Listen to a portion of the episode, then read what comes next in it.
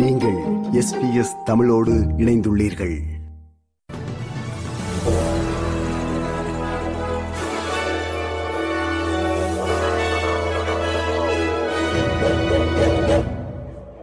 வணக்கம். இன்று பிப்ரவரி மாதம் இருபத்தி எட்டாம் திகதி செவ்வாய்க்கிழமை ஆஸ்திரேலிய செய்திகள் வாசிப்பவர் ரேணுகா துரைசிங்கம்.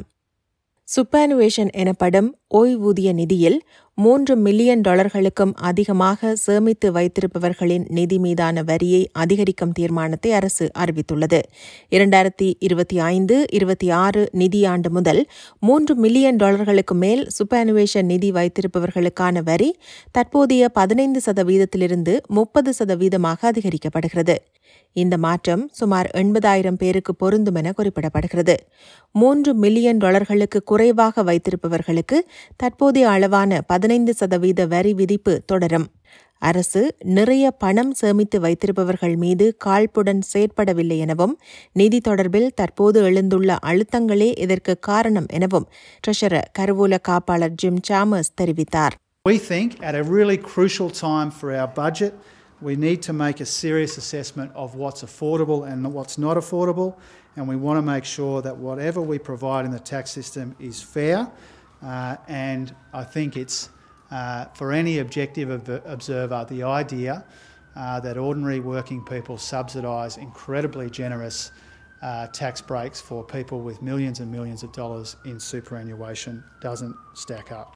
இதேவேளை அரசு தனது அதிகப்படியான செலவினங்களை ஈடுகட்ட ஓய்வூதியத்தின் மீதான வரியை அதிகரித்துள்ளதாக எதிர்க்கட்சி குற்றம் சாட்டியுள்ளது அரசின் இம்முடிவு பிழையான காரணங்களுக்காக எடுக்கப்பட்ட பிழையான முடிவு என எதிர்க்கட்சியின் நிதி தொடர்பான பேச்சாளர் அங்கஸ் டெய்லர் தெரிவித்தார்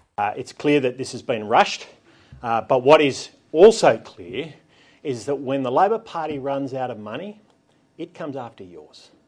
And we're going to see, I'm confident, a lot more of this from the Labor Party. They're not talking about managing their spending and managing uh, their budget, they're talking about raising taxes. மேற்கு Sydney police நிலையத்திலிருந்த police அதிகாரிகளை கத்தியை காட்டி மிரட்டிய நபர் ஒருவர் சுட்டுக் கொல்லப்பட்டுள்ளதாக new South Wales போலீசார் தெரிவித்துள்ளனர் நள்ளிரவுக்கு சற்று பின்னராக ஓபன் போலீஸ் நிலையத்திற்கு வந்த அந்த நபர் அதிகாரிகளை ஆயுதத்தை காட்டி மிரட்டியபோது சுட்டுக் கொல்லப்பட்டதாக போலீசார் குறிப்பிட்டனர் குறித்த நபர் இந்திய பின்னணி கொண்டவர் எனவும் இரண்டாயிரத்தி பத்தொன்பதாம் ஆண்டு மாணவர் விசாவில் ஆஸ்திரேலியாவுக்கு அவர் வந்திருப்பதாகவும் தகவல்கள் வெளியாகியுள்ளன. இவர் தனித்து செயற்பட்டுள்ளதாகவும் இத்தாக்குதலின் பின்னணியில் உளவியல் காரணங்கள் உட்பட்டுள்ளனவா என்பது குறித்து விசாரணை நடத்தப்படுவதாகவும் போலீசார் தெரிவித்தனர். சுமார் முப்பத்தி இரண்டு வயதுடைய குறித்த நபர் ஓபன் ரயில் நிலையத்தில் துப்புரவு பணியில் ஈடுபட்டிருந்தவர் மீது தாக்குதல் நடத்திவிட்டு பின்னர் போலீஸ் நிலையத்துக்கு வந்திருந்ததாக உதவி கமிஷனர் ஸ்டூவர்ட் ஸ்மித் கூறினார் So, shortly after midnight, a male person from Auburn, 32 years of age, um, entered the turnstiles of Auburn Railway Station. It was at this time um, he launched a frenzied attack on a 28 year old cleaner um, working at the facility.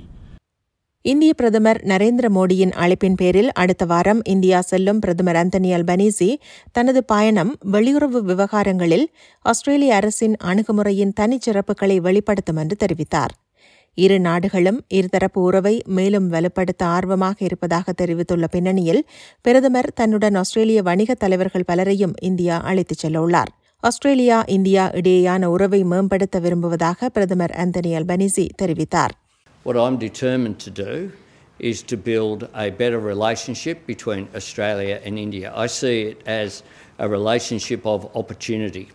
Uh, Australia's back around the international table, uh, engaging with our neighbours, pursuing our interests, uh, but also pursuing our values. New South Wales மாநிலத்தின் Northern Rivers சமூகத்தினர் Lismore நகரில் பேரழிவுகரமான வெள்ளப்பெருக்கு ஏற்பட்டதன் முதலாம் ஆண்டு நினைவை இன்று அனுசரித்தனர். சுமார் நாற்பத்தி ஐயாயிரம் குடியிருப்பாளர்கள் வசிக்கும் நொதர்ன் ரிவர்ஸ் பிராந்தியத்தை புரட்டி போட்ட குறித்த வெள்ளத்தில் ஐந்து உயிர்கள் காவு கொள்ளப்பட்டதுடன் மூவாயிரத்துக்கும் மேற்பட்ட வீடுகள் சேதமடைந்தன அல்லது அழிக்கப்பட்டன. இந்த நாள் தனக்கும் தன் குடும்பத்துக்கும் சோகத்தின் அடையாளமாக இருக்கிறது என ஒனர்வாப்பன் கிறிஸ்டல் பாக் கூறினார். kind of brief before and just miss him. Miss him like in ways that I, I don't even really understand. இனி இன்றைய நாணய மாற்று நிலவரம் ஒரு ஆஸ்திரேலிய டாலர் அறுபத்தி ஏழு அமெரிக்க சதங்கள் இருநூற்றி முப்பத்தி ஒன்பது இலங்கை ரூபாய் எண்பத்தி ஐந்து சதங்கள் ஐம்பத்தி ஐந்து இந்திய ரூபாய் ஐம்பத்தி ஒன்பது காசுகள் தொன்னூறு சிங்கப்பூர் சதங்கள் மூன்று புள்ளி பூஜ்ஜியம் ஒன்று மலேசிய ரிங்கெட்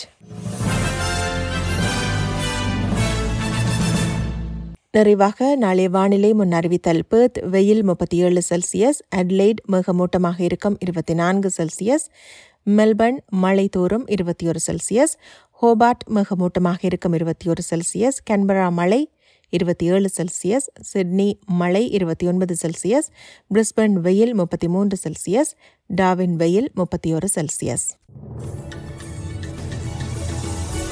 இத்துடன் எஸ்பிஎஸ் தமிழ் ஒலிபரப்பு வழங்கிய ஆஸ்திரேலிய செய்திகள் நிறைவு பெறுகின்றன.